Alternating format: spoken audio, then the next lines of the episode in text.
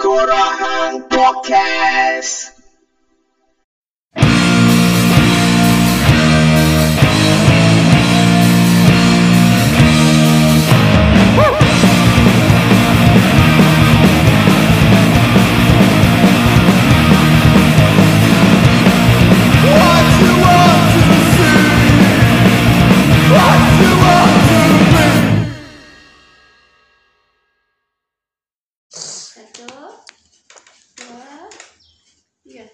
Selamat datang ke Tengkorang Podcast. Welcome back to your favorite Lo-Fi Podcast with me, Hadri Shah. Happy New Year! Woo! okay. Oh, alright, dah. Done. Hey, why? Terus. Dah. Alright. Selamat datang ke Tengkorang Podcast. Selamat tahun baru 2021. So, um, selamat jalan. Selamat tinggal tahun 2020. Ki- Kita baru saja meninggalkan tahun 2020. Aku rasa macam tahun 2020 ni sekejap je ber- masa berlalu. Sat je macam Aku ingat uh, hujung tahun 2019 aku memang busy gila dengan kawan-kawan aku uh, sebab kita nak prepare satu projek untuk ta- awal tahun 3 uh, 3 hari bulan Januari 2020 kita punya projek dekat Penang and then uh, syukur uh, projek tu berjalan dengan lancar sekali kita orang siap uh, sempat buat road trip lagi untuk ke destinasi kami tu. And then uh, tapi pada masa tu pun uh, corona tengah uh, meletup di Wuhan. And then after few months uh, Aku rasa lepas After couple of months Corona uh, COVID-19 tu dah main Malaysia. And then That's it. Pop! Semua Jadi huru-hara Satu dunia huru-hara Kita tak pernah bayangkan Yang kita Kita kena pakai mask Kita kena jaga sos, Jarak sosial tu. And then kita kena apa? Basuh tangan kerap lah uh, dan orang mengeluh dan orang duduk di rumah dan lockdown dan orang buat kopi dalgona tak jadi dan orang buat grup di Facebook masak apa hari ni tak jadi dan orang jadi jadi uh, makin lama jadi makin tak ketahuan hala sebab duduk rumah lama sangat. Puasa pun kat rumah. Lepas tu orang teriak sebab tak boleh terawih kat masjid. Lepas tu orang raya kat rumah. Masak apa pun tak jadi lagi. Raya kat rumah kan. Ambil gambar tunjuk ke orang bersosial kat media sosial. Mengeluh hari-hari tanya bila boleh lepak mamak sampai pukul 3 pagi. Huh. lepas tu habis. Aku ingat lepas raya tu kita punya kes kurang. And then uh, bila up balik tu bila masa uh, pilihan raya kat Sabah tu and then bila orang patah balik main sini and then dia jadi massive. So, so, tapi uh, few months before tu kat Kedah uh, pasal nasi kandak nasi kandak pork tu yang token nasi kandak tu kan. Token nasi kandak pork tu mereka panggil dia tu. Aku tak ingat kat mana apa kok senar kot. Uh, masa tu Kedah jadi huru-hara Anda boleh bayangkan tak masa lockdown tu sebenarnya kes kita lebih kurang 100 lebih je. Tapi oh gila weh. Aku pergi kerja, aku tak ada lah pergi kerja sangat. Aku work from home. And then uh, yang ada atas jalan raya ni uh, kawan-kawan yang bawa grab food, food panda ataupun kawan-kawan yang terpaksa pergi pejabat. Uh, aku sekali-sekala kena pergi uh, kena kena pergi office. Jalan raya sentiasa ada polis, uh, pantau, kena buat surat lah nak pergi kerja apa semua kan. Pasal tu baru 100 kes, kita dah jadi macam nak gila.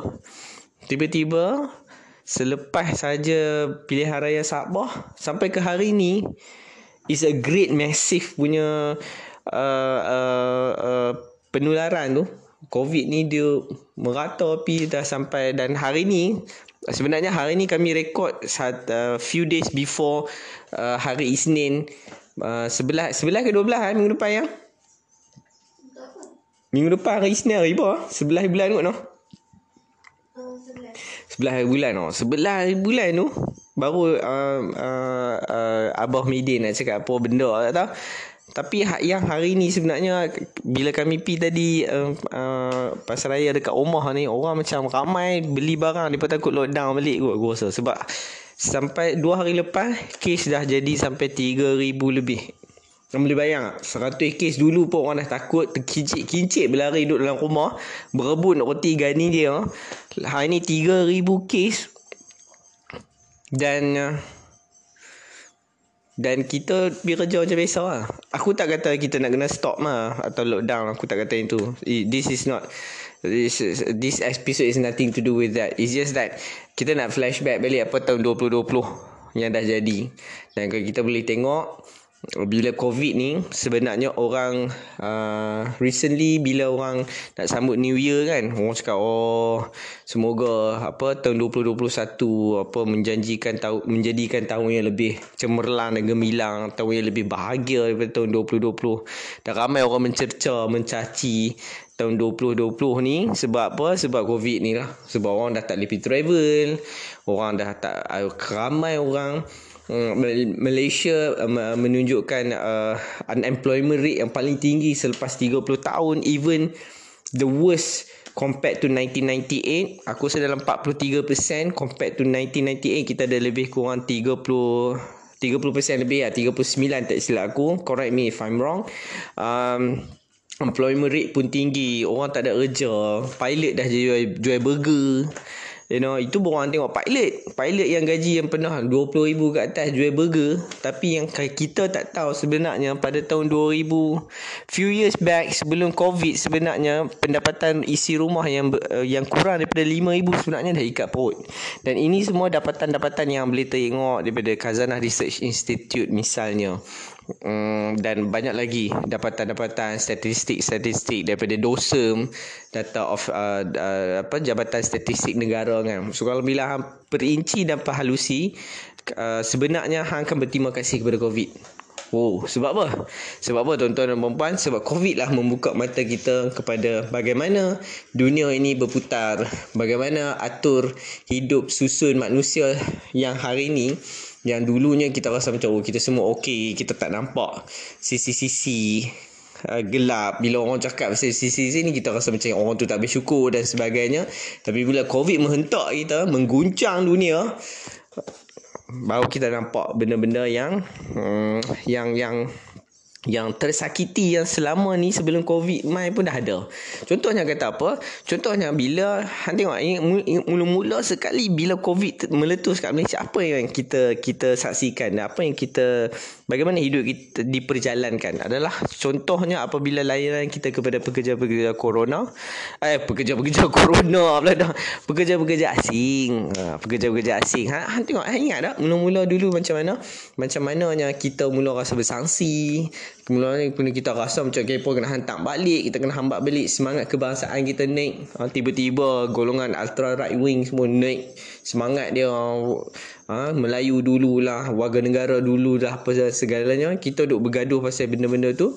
Tapi kita tak perasan pun yang sebenarnya uh, mengapa uh, corona ni covid ni banyak yang langsung berputar dari kalangan pekerja-pekerja asing dan salah satunya adalah disebabkan kondisi kehidupan ni pun sendiri berapa gaji banyak yang mereka dapat uh, dan dan bagaimana jaminan uh, uh, uh, jaminan kesihatan sepanjang dalam pekerjaan depa. So bila depa ni kebanyakannya buruh-buruh. Hmm. So bila uh, bila depa bila bu, covid mai pun tak ada kerja. So bila tak ada kerja tak ada benda nak disuap dalam perut. Bila tak ada benda tak nak suap di perut depa ber, berkeliaran. Ha, ber, berkeliaran dan depa yang kena COVID-19 ni akan menularkan kepada kepada orang lain. Di samping depa punya rumah ke, ha, dia, ya, kalau hampa perasan dulu awal-awal itu Faizal Tehrani biasa tulis pasal benda ni yang dia kata uh, duduk di rumah ni adalah benda yang lumayan bagi orang yang kaya. Ha, sebab orang duduk di rumah dia still ada makanan, dia ada still ada hiburan, dia ada still ada benda-benda yang boleh menenteramkan dia sedangkan orang yang lebih tidak berkemampuan ha, dia pun terpaksa hidup dalam bersempit-sempit sama macam pekerja imigran. Dalam bersempit orang dah siap kata pulau kan Rohingya. Lepas tu ada tercetus pula Rohingya punya isu ha? orang marah Rohingya orang suruh patah balik dan sebagainya. Hmm dan sampailah aku menulis konsisten uh, untuk benda-benda ni uh, uh, uh, banyak artikel yang aku tulis. Antaranya adalah pekerja asing di saat corona uh, bila Melayu jadi pelarian uh, dan adalah banyak-banyak yang aku tulis di uh, uh, di laman solidaritas hang boleh check dekat situ. Dan uh, lepas tu kita ni punya politik pula tak stable. Ha? sebelum sebelum kita semua duk pakai mask ni sebelum tu dalam tahun yang sama awal tahun kita semua dah jadi kita dah kita dah apa kita dah tengok perjalanan politik tu macam mana. Hmm, mula-mula Mahathir menurun tahta lah dengan langkah Sheraton lah dengan Anwar Ibrahim turun naik istana abang dia ada numbers dan sampai hari ni dia tak form lagi government dengan Ayah Midin sikit-sikit duk ada kat dalam apa duk buat lah buat buat apa. Orang kata apa duk muncul di TV baca doa dan sebagainya. Ha, dengan parti politik duk bergaduh tak habis-habis. Ha, ini tu ini tak kenal. Lepas tu ha, parti politik lah punca penularan COVID ni melambat lepas PRU Sabah tu depa balik mai sini. Ada yang tak ada yang tak kuarantin. See, ada yang tak kuarantin yang balik. Lepas tu dia jumpa banyak kontak. Ha? Semua benda tu yang kita boleh nampak dan uh, dan yang yang kita saksikan adalah corona ni kalau hang perasan COVID-19 ha? wabak yang, yang yang sedang menghentak dunia ni dia patutnya kita berterima kasih kepada walaupun ada ramai orang mati walaupun berjutaan yang dah dah disakiti oleh COVID-19 ni tapi ada satu benda yang patut kita berterima kasih adalah kerana COVID-19 mencerahkan, membuktikan bahawasanya susun atur hidup manusia, perjalanan sistem kita, ha, kasta, ha, kelas sosial yang kita ada ini adalah benda satu perkara yang perlu kita teliti semula dan bukan sahaja untuk diteliti, di untuk diperbetulkan. Bukan mengikut acuan untuk reform tetapi untuk revolusikan. Oh, sampai macam berat pula aku cakap pasal ayat revolusi yang tapi iyalah. Cuba hang tengok antara orang kaya dan orang miskin siapa lebih terkesan? Sebelum pandemik orang kaya orang miskin dah terkesan. Hmm? dah kikat perut. Uh, dah dah mula buat 2 3 kerja. Ha? dan dan kemudian bila kita dah tengok dapatan uh, daripada apa? Uh, dan ada sekali dalam Esro Awani tu cerita kan. Apa jadi lepas COVID-19 Ah, ketika saat COVID-19 berlaku bagaimana hidup orang yang di flat-flat di sekitar Lembah Kelang? Ada keluarga yang um, ada keluarga yang even tak mampu untuk beli sanitizer ha, yang pakai mask dah sampai lunyai. Ada ibu bapa yang yang yang yang apa? Masuk microwave. Yang mana ada masuk microwave ya Ha, yang ada masuk mas dalam microwave sebab nak pakai tak ada duit dah nak beli uh, ni kan. And then bukan yang pasal microwave tu aku nak cerita pasal sebenarnya ada ibu bapa yang tak tahu nak buat apa sebab dia mental health dia dah terjejas dia ikat je anak dia. Ha, dia ikat anak-anak dia dan dia tak buat apa-apa. Pun tak ada apa makanan dan dan kalau kita tengok uh, uh, Kazanah Research Institute dia cakap yang bukan Kazanah Research Institute ah aku saya kot Kazanah kot KRI dia dia bagi tahu sebab aku tulis banyak pasal berkenaan dapatan yang aku tengok daripada Kazanah Research Institute dia kata orang untuk golongan yang berpendapatan B20 ni lah selalunya kan Depa bukan nasi dah makanan asasi dia. Dia dah jadi nasi tu jadi tangga keempat. Yang pertama adalah Maggi, kemudian telur, kemudian apa dah aku tak ingat. Kemudian nasi dan kemudian kemudian yang lain. Dia makan benda-benda yang murah sebab depa dah tak dah dah dah dah terjejas ekonomi dah terjejas dan uh, yang yang kita duk tengok seka, oh, tapi kalau kita banding dengan orang kaya orang kaya masih lagi bising ha yang ada bantuan diberikan kepada orang miskin dia kata sebagai orang yang menggerakkan ekonomi ha? Uh, depa perlu lebih banyak dapat bantuan ha? Dan kemudian bila orang dah mengata depa tiba-tiba depa nak buat buat minta maaf eh, tapi aku rasa dia bukan nak minta maaf sangat pun. Aku, aku tak rasa benda tu. Dan kita kita boleh menyaksikan ada juga uh, dan di sebalik tu di sebalik kesedihan dan kepayahan orang menjalani hidup di COVID-19 Oh di samping orang buang tak ada kerja kalau hang parti betul. Ramai gila orang berniaga ni kan. Semua orang berniaga dan kita yang ada sedikit duit ni tak tahu lah, kita boleh tolong macam-macam kot. Tapi tapi cara yang efektif dia adalah macam mana kan. Uh, macam contoh aku nak bagi tadi tu macam mana aku nak cakap.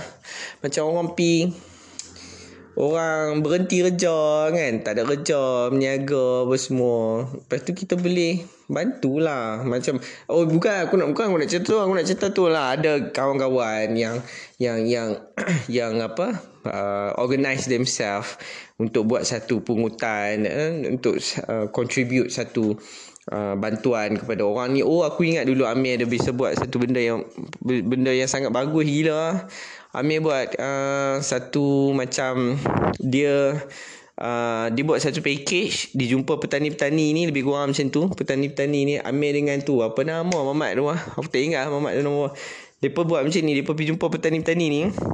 Depa ambil semua uh, bukanlah ambil, maksudnya depa buat package uh, buah-buahan, sayur apa semua-semua ni so depa jual. So ada orang beli orang jual. So kita dapat buah, kita dapat uh, sos untuk kita makan dan kemudian petani-petani ni terjaga uh, dengan uh, dengan beli apa kita beli dia punya sayur apa semua tu in bundle kan. Which is very good now. Ramai gila orang tolong macam-macam orang buat untuk bantu uh, ada orang yang sediakan makanan untuk homeless ada yang uh, di Sabah sana kan anak-anak yang uh, yang, yang apa stateless punya state, anak-anak stateless tu kan. Semua orang tolong apa semua dan uh, eh, lepas tu kita perlu ada ustaz selebriti yang tolong. Tapi ada satu benda yang aku nak cakap kat sini adalah Bantuan tu adalah satu benda yang bagus. Tetapi yang kita nampak Di sebalik bantuan adalah Bagaimana untuk menyediakan Membina satu polisi atau dasar-dasar Yang lebih uh, Berpihak kepada masyarakat Sebab kita tengok COVID ni bila sampai ke, Jurang kelas tu ada Kelas sosial macam mana Contoh macam ada menteri jatuh uh, Jatuh sebab jalan jalan lubang apa semua kan. Orang beri perhatian kepada menteri jatuh. Minta maaf lah apa sekian-sekian kan. Tapi hari-hari orang biasa berjalan matilah. Sampai matilah langgar lubang kan. Cacat kekal lah apa benda kan. Accidents. Ha, patah riuk apa semua. Nobody give a shit. Ha. So, bila COVID ni main kita semua orang sedang. Semua orang macam apa ni mesti tiba-tiba orang ni ha, bagi perhatian. Orang ni tak, tak ada bagi perhatian. Ya, nampak? Sebenarnya itulah hidup kita sebelum COVID. Tapi orang tak perasan sangat. Orang tak perasan sangat benda-benda macam tu. Contoh macam um, katalah orang besar, elit politik atau orang kaya yang tak pakai mask.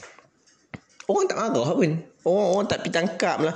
Orang tak ada kata ha buang ke, buang dia punya kerayat pemer, apa ke, kerakyatan dia tu. Warga negara dia tu. Sama macam yang apa ya kat Kedah tu kan. Uh, kat Kedah tu nasi nak gangga ya, nasi kadang gangga kot eh buang lucut kewarganegaraan dia. Tapi bila orang kaya buat, orang yang ada kuasa, ada influence, tak ada siapa. Itu baru sikit kita tengok jurang kelas tu antara orang kaya dan orang miskin. Orang kaya, orang kaya dia kata dia bisnes dia uh, bisnes dia untung. Eh, eh sorry, bisnes dia untung. Bisnes dia rugi. Aku tak sure benda ni uh, sebab aku tak dapat lagi tapi hang tengok di Australia zaman pandemik ni billionaire sana billionaire sana mencapai kekayaan lebih daripada 50%. Sama juga di Amerika sana company-company besar, syarikat-syarikat organisasi yang besar bukan saja depa tak bayar cukai tapi depa pula dapat dapat apa bill out 187 million.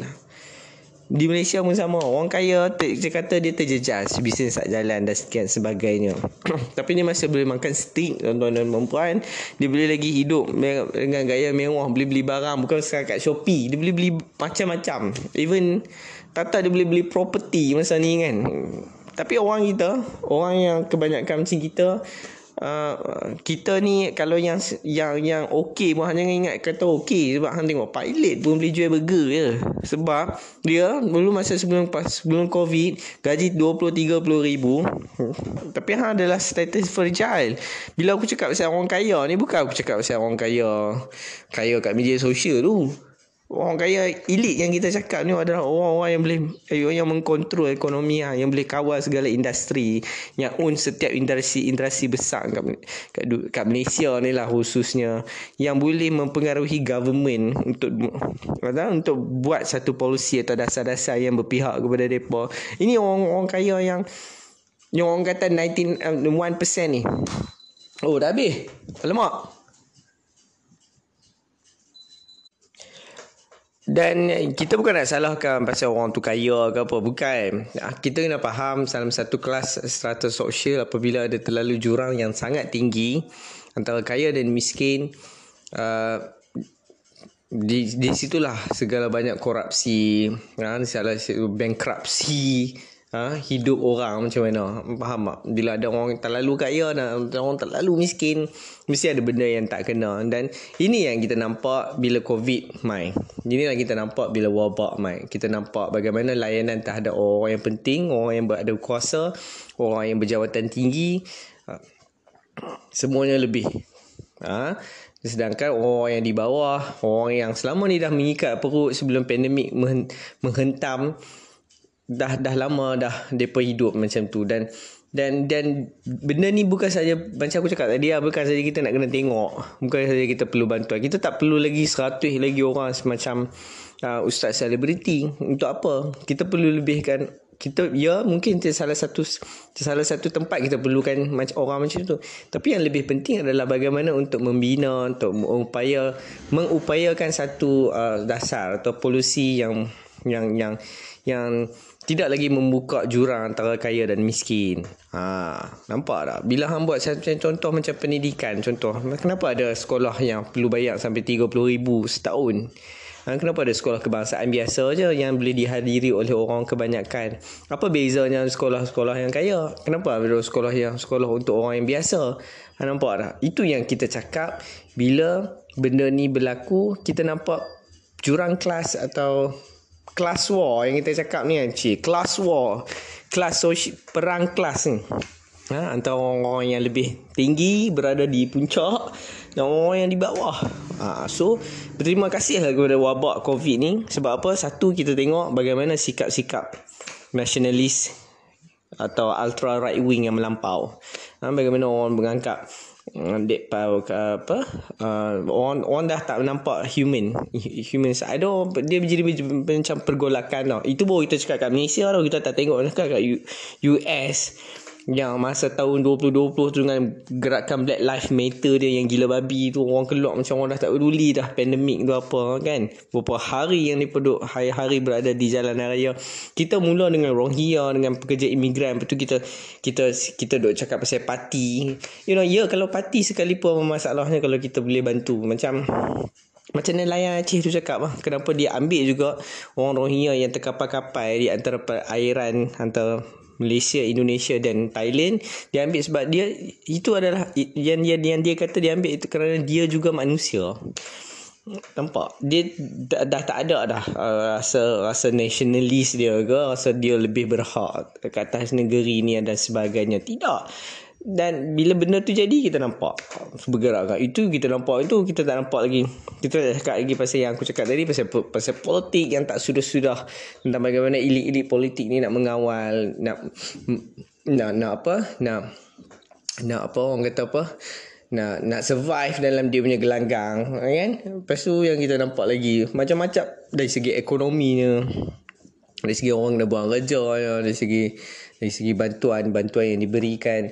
Dan aku mengharapkan tahun 2020 aku tak mengharap apa-apa untuk tahun 2021 yang aku harapkan adalah uh, kita bertambah kuat bertambah uh, bertambah berani untuk me, me, me, apa untuk menghadapi hidup sakit bagi hidup kan? So kerana apa? Kerana uh, mengenangkan ayat uh, dan uh, apa mengenangkan azimat yang diberikan oleh uh, adik prime Pramudia Ananta Toer iaitu apa Sosila Toer masa aku jumpa dia pada tahun 2019 dulu dia pesan apa hidup mestilah berani. Kerana tanpa keberanian apalah lagi hidup kan? So setakat itu saja untuk tengok podcast minggu ini. Aku rasa macam berat sangat. Apa patutnya kita macam seronok-seronok tahun 2021 tapi nak seronok macam mana? Yang tengok ni semuanya benda-benda yang Benda-benda reality, reality kehidupan ni sebenarnya, adalah menyedihkan bila kalau hang berhati tu dia rasa sedih lah. Ha, orang kaya kita tak payah sedih sangat. Orang kaya ada duit. Okey, setakat itu sahajalah untuk Tengkorang Podcast minggu ini. Teruskan untuk mengikuti Tengkorang Podcast pada episod-episod kemudian. Terus sokong Tengkorang Podcast dan uh, love your life, love your family, love your friends, die laughing Tinggalkan bullshit Dengarkan the real shit Tengkorang podcast for life. Woo